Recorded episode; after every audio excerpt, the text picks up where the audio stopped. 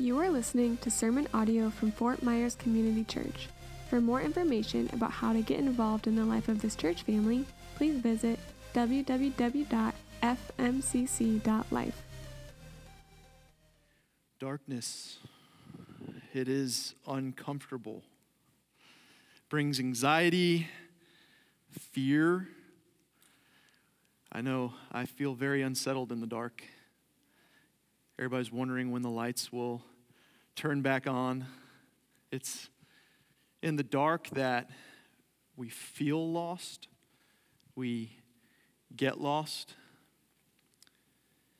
It's actually often in the dark where predators attack and where we end up wandering around. But in the beginning of everything, darkness covered. And God said, "Let there be light." And there was light. All right, who's uncomfortable? A little awkward. Everybody's like, what's going to happen? But I don't know about you, but that's how I feel in darkness. I know that my girls, they wake up at night and we have to have little night lights on for them because there's an unsettledness, even from a young age, that we feel in the midst of this darkness that we're experiencing. And it impacts us physically. So darkness actually impacts us physically. You ever wake up in the middle of the night and stub your toe on the edge of your bed because you can't see? It impacts us mentally. So we experience in life these mental seasons of darkness.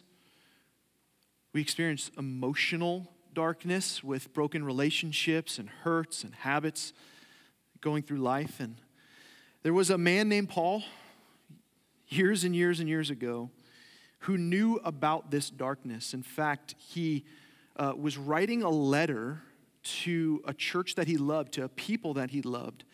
And for the most part, he would have been spending his time in darkness. He was writing this letter while he was in prison.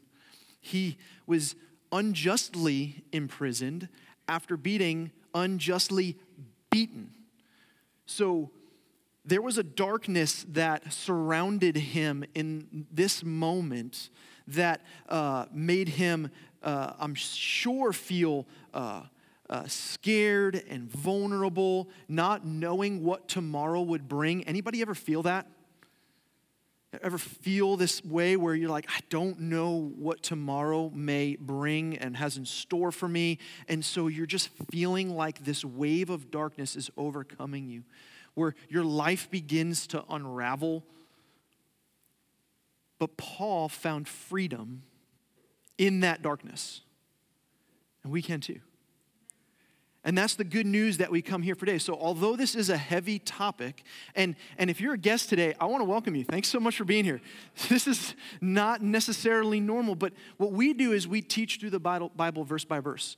And so I even invited some of my buddies today, and they're here, and I'm like, oh boy, because as we're reading through the Bible, as we're teaching through the Bible verse by verse, you come up on certain topics. And often what a lot of churches will do is, because these topics maybe are culturally questionable, and in our world today, they the world maybe says something different than this, churches just skip over them and they go to kind of the next thing. But this is God's word. We can't just skip parts that we don't like or that makes us feel uncomfortable. We actually just have to open it and read it and process what God is saying. Because if we're going to say he's our Savior, that means he saves us from our sins. But if we're going to say he's our Lord, that means we sit under his authority. So if my kids listened to half of the things that I say, which is normal, that's not obedience. What's obedience is that they listen to the fullness of what their Father says. And he is our Father. If we sit under his authority, we listen to what he says. Because what he says will bring us life. It will bring us joy. It will bring us peace. And then there are these warnings. And he says those things will only bring us death and destruction. And we live our lives in this way. Maybe just me, I live my life in this way where if it brings me some type of satisfaction in the moment, I will continue doing it. Even if sometimes it's against this. And over again in those moments, God reminds me that those things will ultimately bring death and destruction.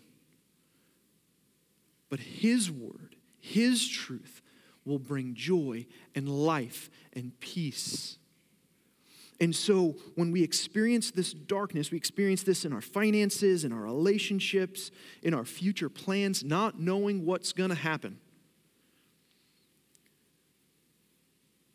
But today we get to look at what God says about this. And as Miguel mentioned, there are some heavy topics here. So if there's a child in the room that's sitting with you and you feel like maybe this is not the right topic for them, we do have our kids ministry is ready to just take more kids.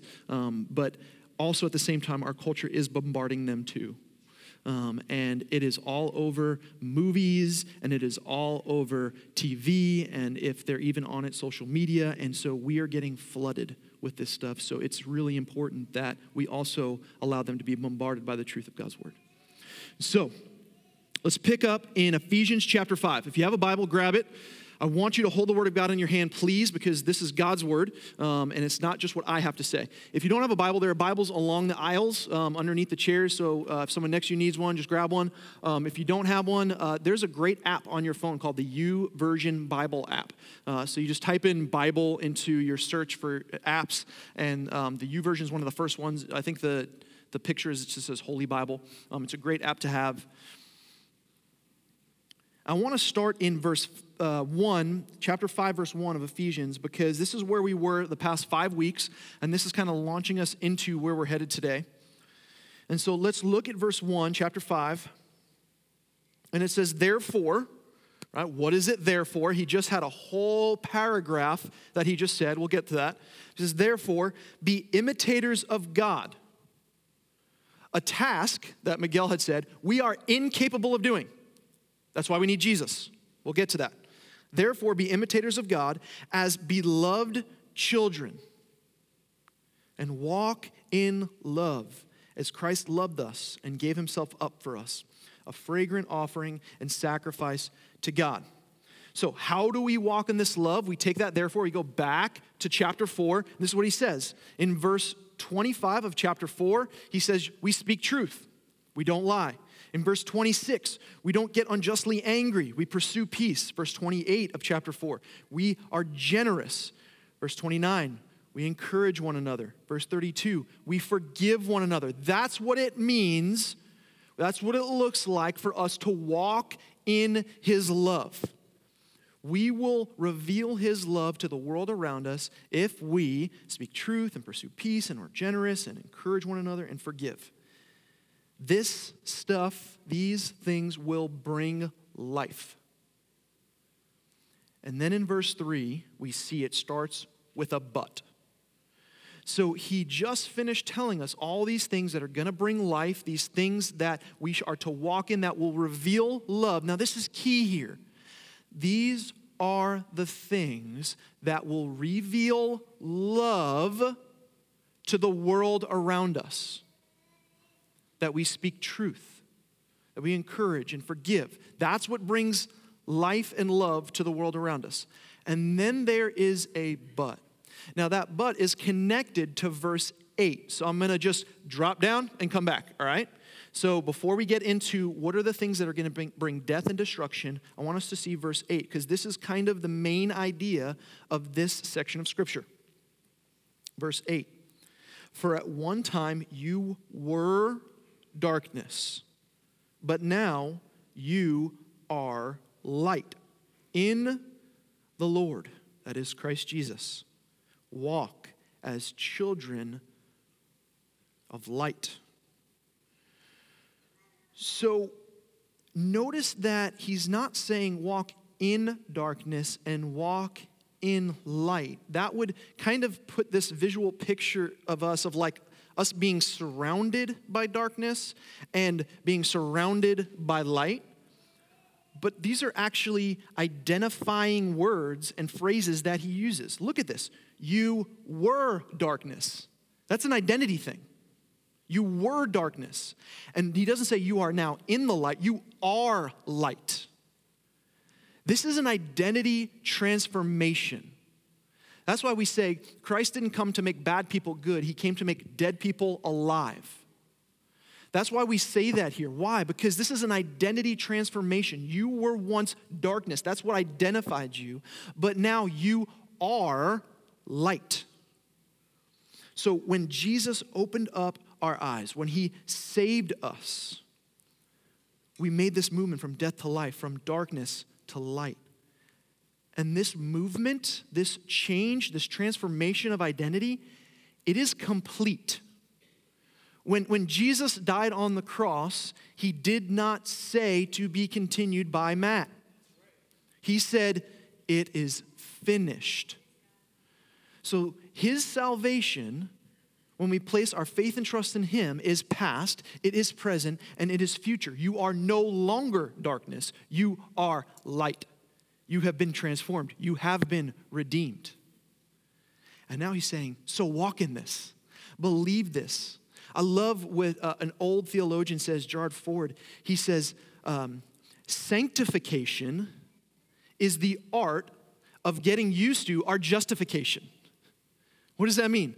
So justification is the verdict where we have been deemed not guilty before a holy God because of what Jesus did on the cross. Sanctification is this process where we are becoming more and more like Christ. But that process is us remembering over and over again what our identity is in Christ, because it's already complete. So all of a sudden, the devil throws something at me and says, hey, do this. This is going to make you feel good. And I'm remembering in those moments, no, I have already been saved.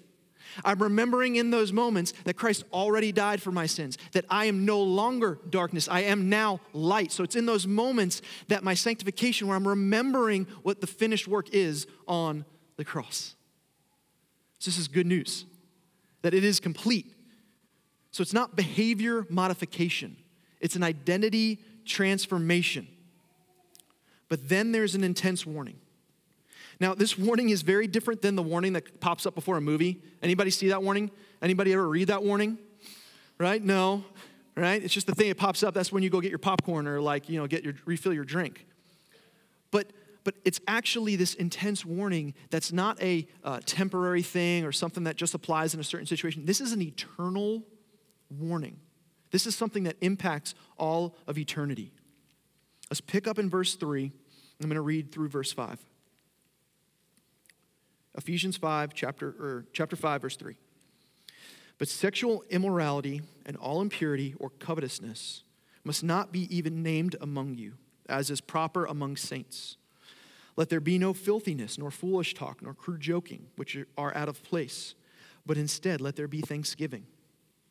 For you may be sure of this, that everyone who is sexually immoral or impure, or who is covetous, that is an idolater, has no inheritance in the kingdom of Christ and God.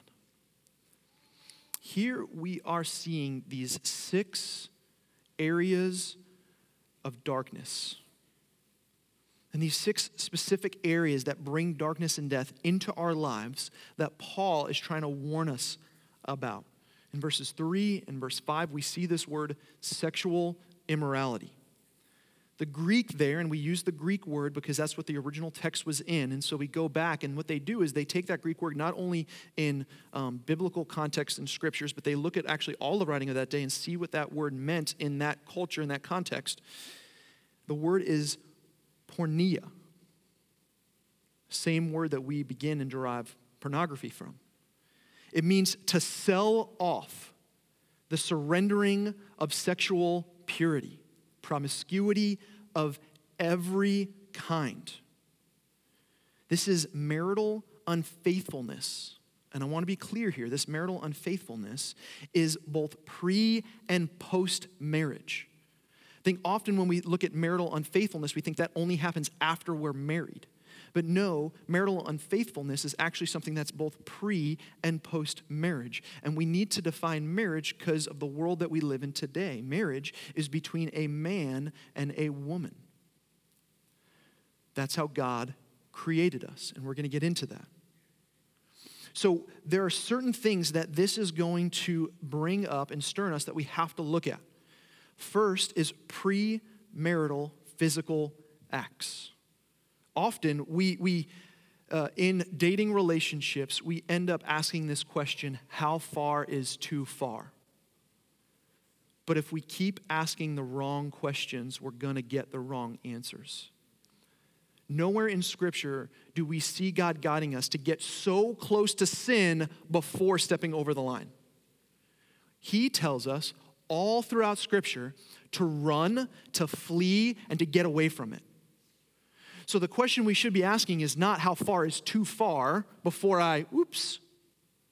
The question is how far can I stay away from that line so that I can continue to be pure to the marital bed, continue to be pure in heart and in mind.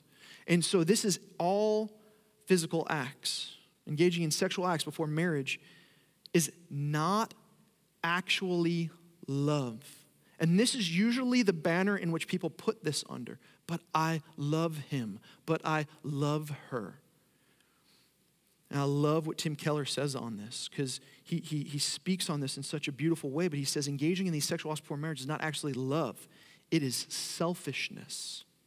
It's a desire to fulfill your own needs and wants and the other person's own needs and wants above God's without a God-centered commitment to one another.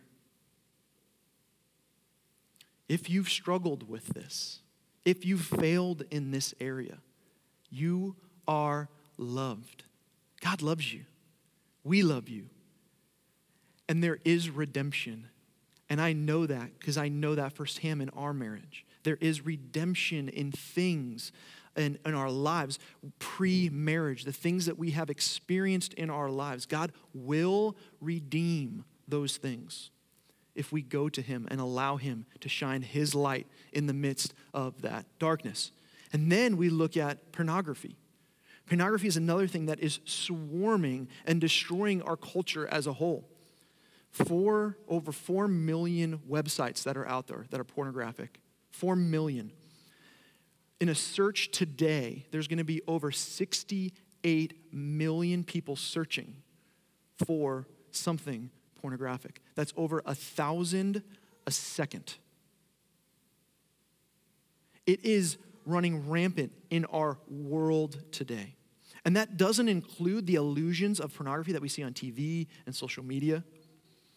And often we can put that under the banner of, hey, but it's safer, it's better, it's not actually real. But we forget that these things, looking at these things, are actually, there's been brain studies done. And these affect the neurotransmitters and the brain in such a way that's similar to someone that is using cocaine and LSD. It releases these chemicals in our brains that are breaking these neural pathways that are affecting emotions, that are affecting our learning, and that are affecting our bonding. And so it's not just something that's like, oh, we'll do this instead of this. God is saying, stay away from these things. Not how far is too far, what's the thing that I can do so I don't have to do that. It's stay away. And then the last thing is homosexual acts, including the LGBTQ lifestyles that our world is promoting and lifting up in our world today. And if you struggle with this, or if you are living this out, again, we want you to know you are loved, that God loves you, and he created you to fulfill a purpose for him and his glory. But it is not love to withhold truth. And that's so important. And that's the thing that all week I've been stirring and wrestling in my heart and my mind because I know that there are people that have come in here today that don't believe this. They're listening to what the culture is saying to them, and they're saying, no, to be accepting, you have to accept what they're doing and who they say they are. And what I'm saying here is that God's word is clear. And if you're going to sit under his authority and his word, we have to understand that he speaks what is love. And what is loving is to speak truth. It is not accepting to lie about what God says. Because after this intense warning, when he speaks of sexual immorality in verses 3 and 5, he says this in verse 6. Let no one deceive you with empty words. That is what our world is doing today. Let no one deceive you with empty words. What the world is saying is, God is fine with this. Be who you want to be. Let no one deceive you with empty words. For because of these things, the wrath of God comes upon the sons of disobedience. Paul, in Romans chapter 1, defines homosexual acts. This is Romans 1, 26 and 27. God gave them up to dishonorable passions, for their women exchanged natural, and this is an important word here. This is the one that people try to shift and change and alter. Natural relations for those that are contrary to nature. And men, likewise, gave up natural relations with women and were consumed with passion for one another, men committing shameless acts with men and receiving in themselves the due penalty for their error. There are people, some of them being church leaders, who are trying to alter and change what this is saying. When you look at the words natural and nature in the original text, it means what is by God's design. And the word in verse 5, and this is, I want you to know this, I want to equip you with these things. The word in verse 5, see how in verse 3 there's these practices, sexual immorality, impurity, covetousness. But then in verse 5, it kind of shifts to this like noun that is defining something. Sexually immoral, impure, covetous, that's a noun that's used. They take this word sexually immoral in verse 5 because in the original text, it actually speaks in the same context of that culture and society of that day as a male prostitute. And so because it says that, what some people have tried to do today has said, oh, it's just speaking about that. If a male is prostituting himself, then that's what it's speaking about, but nothing else. But what we do is we have to go back to Genesis. In Genesis 1, 2, and 3, we see that God made male and female. He made female and took her out of the male, and then he brought the female to the male, and he said, it is good. That it is good is the blessing, listen to this, the blessing of God upon that union. And so when we look at this, we have to understand the full context of what Scripture is saying from Genesis all the way to Revelations. And this is spoken about a lot. And so we are looking at sexual immorality with these premarital acts, with pornography, with homosexual acts, anything that brings marital unfaithfulness between a male and a female. And going down the path of dismissing Scripture on these topics wipes away God's authority and his purpose in our lives. And we can't do it. And it's hard because there are people that we love that surround us in our families and as our friends that live in these things and believe this is good and this will bring blessing upon them. And there might even be some here today that struggle with this. And God died for all of them. He wrapped himself in human flesh. And he came down taking, this is not a sin that is at a higher level than any other sin. We have to, what we've done sometimes in the church is we've elevated this. When God is speaking about sin in Scripture, it is singular. When we speak about it, we make it plural. And so when we pluralize it, all of a sudden we begin to like map it out, right? Lies, cheating, stealing, adultery, right? We throw these big murder. And then by doing that, we kind of stack them up. And we say, okay, lying is here, murder is here. But when God sees sin, he sees sin. It's everything that he knows will bring us, his creation, his children, death and destruction. And he hates that. He does not want death and destruction for any of his children. And so it's not this levels of sin. It's actually sin altogether. And so we're not going to elevate this above anything. But I think in our world today, we do need to define it and talk about it, because it is here that it's saying that these things will lead us to death and destruction. And he goes on and he talks about impurity, this physical, moral uncleanness that happens. It's actually, the word picture here is like touching a leper or a corpse that brings this uncleanness. In that society back then, if they were to touch a corpse or a leper, that would mean that came on them. Our family, we just got 5 chickens yesterday, right? Our girls have to wash their hands after touching those chickens because those chickens live in filth, right? They can get diseases from that. And that's what this word is speaking about, impurity. Anything that we touch that is unclean, putting our hands on that will bring death. And then covetousness, idolatry, craving the things that are temporary, lusting after our neighbor's husband or wife, our neighbor's house, our neighbor's car, our neighbor's boat, our friends at school, their new clothes, their new watch, their new kicks, their new iPhone, whatever it may be. It's this deep longing and desire for what we do not have, and looking at those around us and seeing that they have it, and it causing within us this deep, deep bitterness and anger. And often some of these things that we are talking about, they produce a feeling of what we think is love. So we get the new iPhone and we have this giddy joy. Yay, look at what I have. And we think that, oh yeah, that's, we get into this new relationship and we're in this new relationship. And we're like, oh yeah, I feel this love. But if it falls in lines with sexual immorality, impurity, covetousness, John MacArthur says these things are not actually love. They are the perversion of love. Can we take a breather? It's a lot. I've been sitting on this all week. I know you're kind of coming in here and you're like, I didn't even know what I was walking into. But I've been sitting in this because this is God's word. And in verse 4, he says, filthiness, foolish talk, crude joking. There goes almost every show you watch on Netflix, right? Every time we're sitting there and an office quote or a New Girl quote or a friend's quote comes on my mind and I say it and I'm like, ooh, that was iffy. But it's kind of the world we live in, right? It's the banter, it's the joking, it's the sarcasm.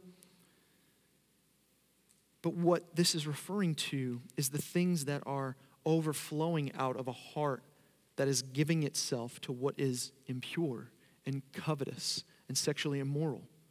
Matthew 12:34, for out of the mouth, the heart speaks. We are flooding ourselves today with all of these things, not even realizing what it's doing to us internally. As your mom's flipping on Instagram, seeing all of these moms that have their kids perfect, right? Oh, they got all these perfect pics of their kids doing all these perfect things, and their lives just look so great. And oh, they just went to Montana, and oh, they just went to this place, and oh, and you're just, the bitterness is just welling up. Why can't my husband have a job that we can do that? Why can't my kids act that way? I can't even get a picture of them. I try to get a picture of them, and they're all right. And we get these things just welling up inside of us. It's out of the mouth, the heart begins to speak. That's what it's speaking of. This filthiness and foolish talk and crude joking that comes from the sexual immorality and the impurity and the covetousness. And these all culminate. Look at how these culminate. All these things. Let's look at these different things. Verse 3. They must not even be named among you. Verse 5. It has these that partake of these things have no inheritance in the kingdom of Christ and God. Verse 6b. For because of these things, the wrath of God comes upon the sons of disobedience. Now, here's the good news.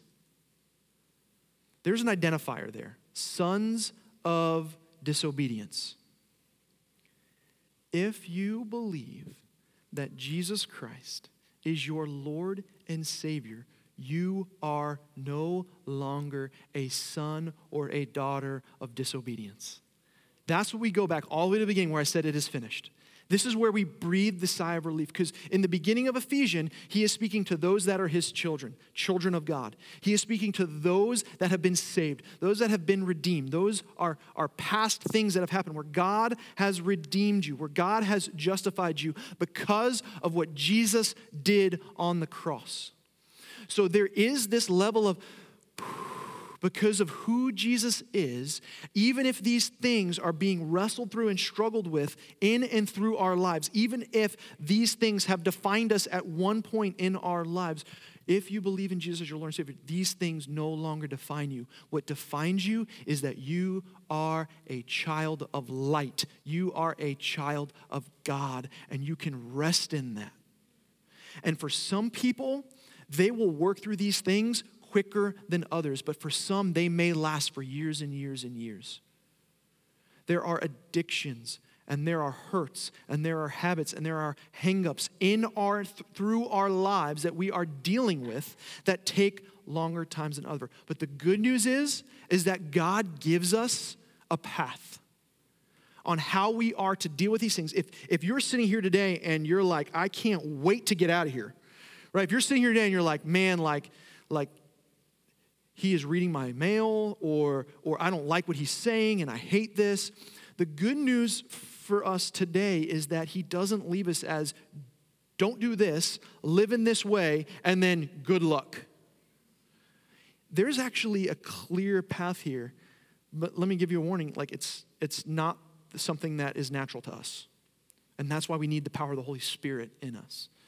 Good news is Jesus, when he was here on earth, he was talking to his disciples, and he said, I'm going to leave you. And they're like, oh, no. And he said, no. It's better that I leave you, because I'm going to send you a helper, the Holy Spirit, that is going to dwell within you, and it's going to help you do these things, because we're incapable of doing them on our own. You are incapable of overcoming these things if this is something that you're struggling with on your own. So here's what we see here. There's a command, there's a path, and there's a promise. Command, a path, a promise. Here we go. Here's the command. In verse 7, do not partner. That word partner means partake. We also follow this up with verse 11 that says, take no part. Do not partake in these things. When Jesus is speaking about lust in Scripture, he says, you say don't lust or don't commit adultery, but I say that if you lust, then you are committing adultery. He's trying to magnify the fact that sin is sin, and that God is God. And to be in relationship with God, there needs to be 100% holiness, and that we're never capable of that. That's why he's given us Jesus, because Jesus has accomplished that holiness on our behalf. And so sometimes as humans, we think that we can do it on our own. Sometimes as humans, we think, okay, I'll just muster up, and I'll white-knuckle it, and I'll do it. And then he goes into this thing that we don't like, and it says, if you are lusting and committing adultery and doing these things, I would even include sexual immorality, impurity, covetousness, you are to cut off your hand and you are to gouge out your eyes. And that is like, whoa, that's extreme. I'm not going to do that. There are certain things in our lives that need to be cut out. My phone's down there.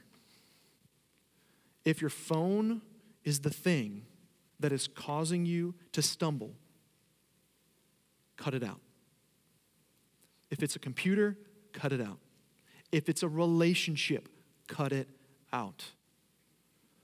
So we may not have to chop our arm off, right? Because we probably would need to set up an appointment with our doctor and make sure that we've got some sutures and stuff going on. I feel like the fire call for that Jose's going to get on that's going to be crazy. But there are things in our lives. There are things in our lives that cause us to live in this darkness. And so we have to cut it off. And so he's saying, don't partake in these things. If there's a place that you continually go to that's causing you to stumble in this way, you have to cut it off. That's what the command is. It's this command to stop doing these things. It's not that easy though, right? These things aren't the things that you could just say, okay, I'm not going to do, like, but I need my phone for work. I need this for work, right? Go get a flip phone. Or there's things that we can do, and there's things that we can set in place. There are great things that we can put boundaries on, our phones and our computers. There's a ton of technology out today. But here's the path. Here's the path that God gives us, and I think that this is important because this is a path that we don't like to take in our world today. Verse 11, expose it. I took a photography class in college. Yeah, I did. Just one. I needed 3 credits.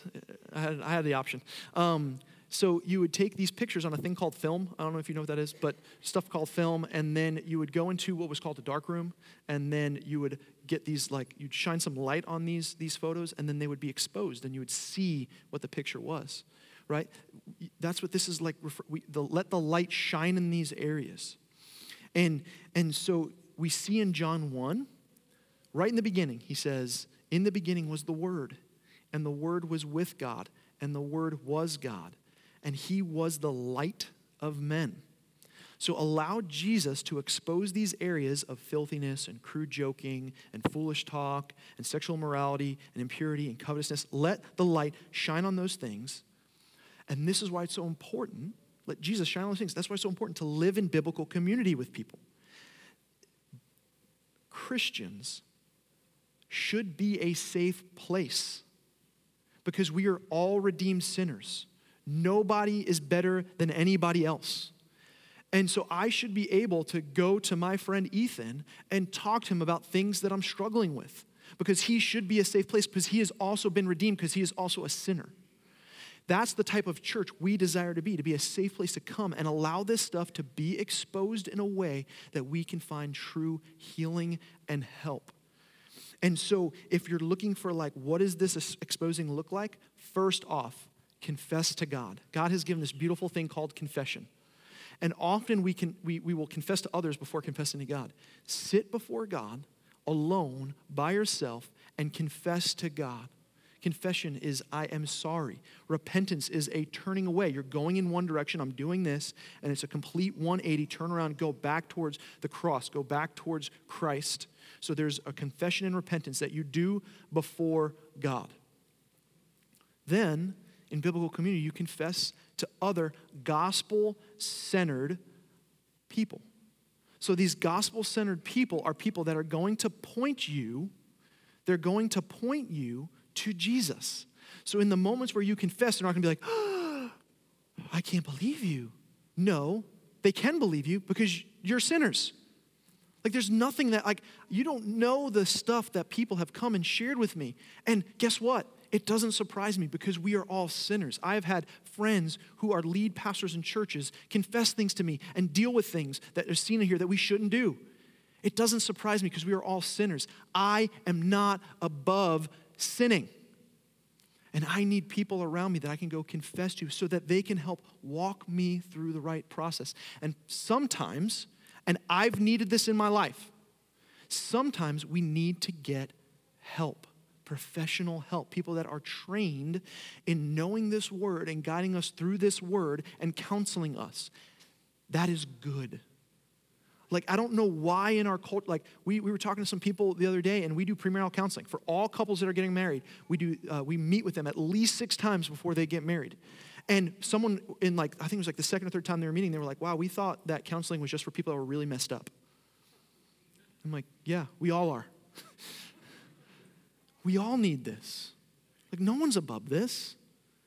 And so we need to sometimes get help. So when you confess to somebody, if I go to Jose and I'm like, hey man, I'm really struggling with this. And Jose's like, man, like, I want to walk with you through this, but man, this is maybe a little bit outside my wheelhouse, but I know I have some people, I have some friends. Maybe let's go talk to Tim. Let's go talk to Bill. Let's go talk to Miguel and let's get some accountability around you and walk through these things. Maybe there's a counselor in the area that we can refer you to that you can start working through some of these hurts and these habits and this anger and this bitterness and all of these things that we wrestle with. So we get help. So we confess to God, we confess to others, and we get help. Ultimately, God is after your heart. He's not after your behavior modification. Often we want to fix the problem without fixing our hearts. God wants you to know you are loved. He is your Savior. but he's also your Lord. And so we obey what he says. And then there's a promise, and this is where we're going to end. Here's the promise in verse 14.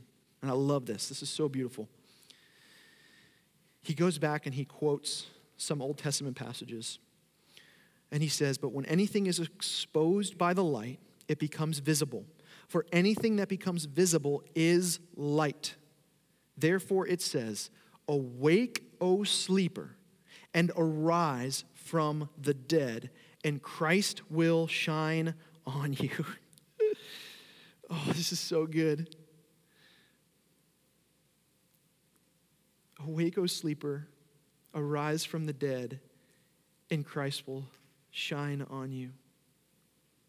We all sleep, right?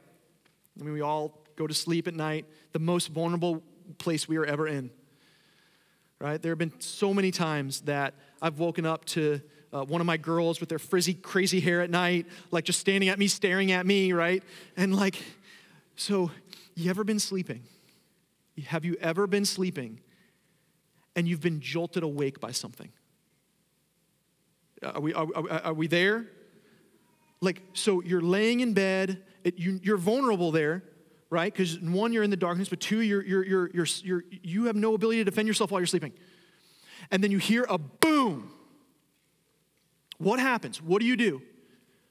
First, you open your eyes. Secondly, you sit up. And then third, you move. Why? Because there's an imminent danger that is present. Maybe a dog or a kid in the other room, but something's happening. Right? For some of you, I know we're in Florida, you reach for the sidearm. But hey, we're not going to go there.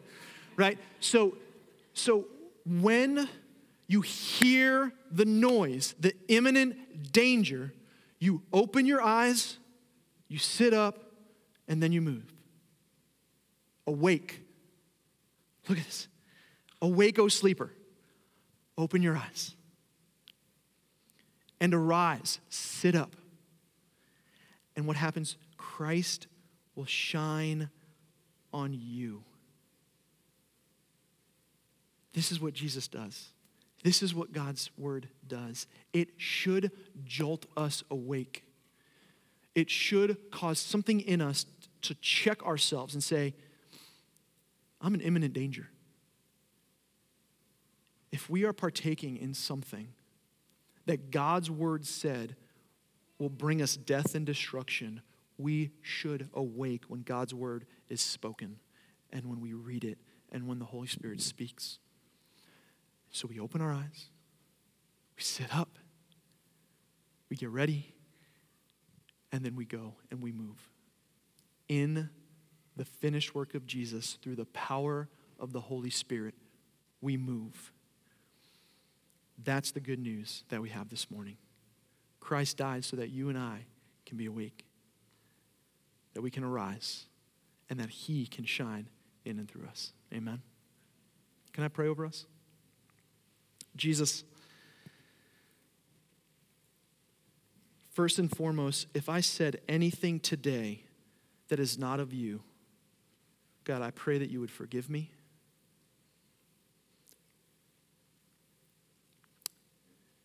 And that you would redeem it. And that your Holy Spirit would cause caution. But God, everything that was spoken about today, we see in your word. And so, God, we lay that before you and say, God, hey, we struggle here. We struggle with these things. We know that these areas may bring darkness and death, but over and over again, God, we run back like a dog returns to its vomit. We run back to these things.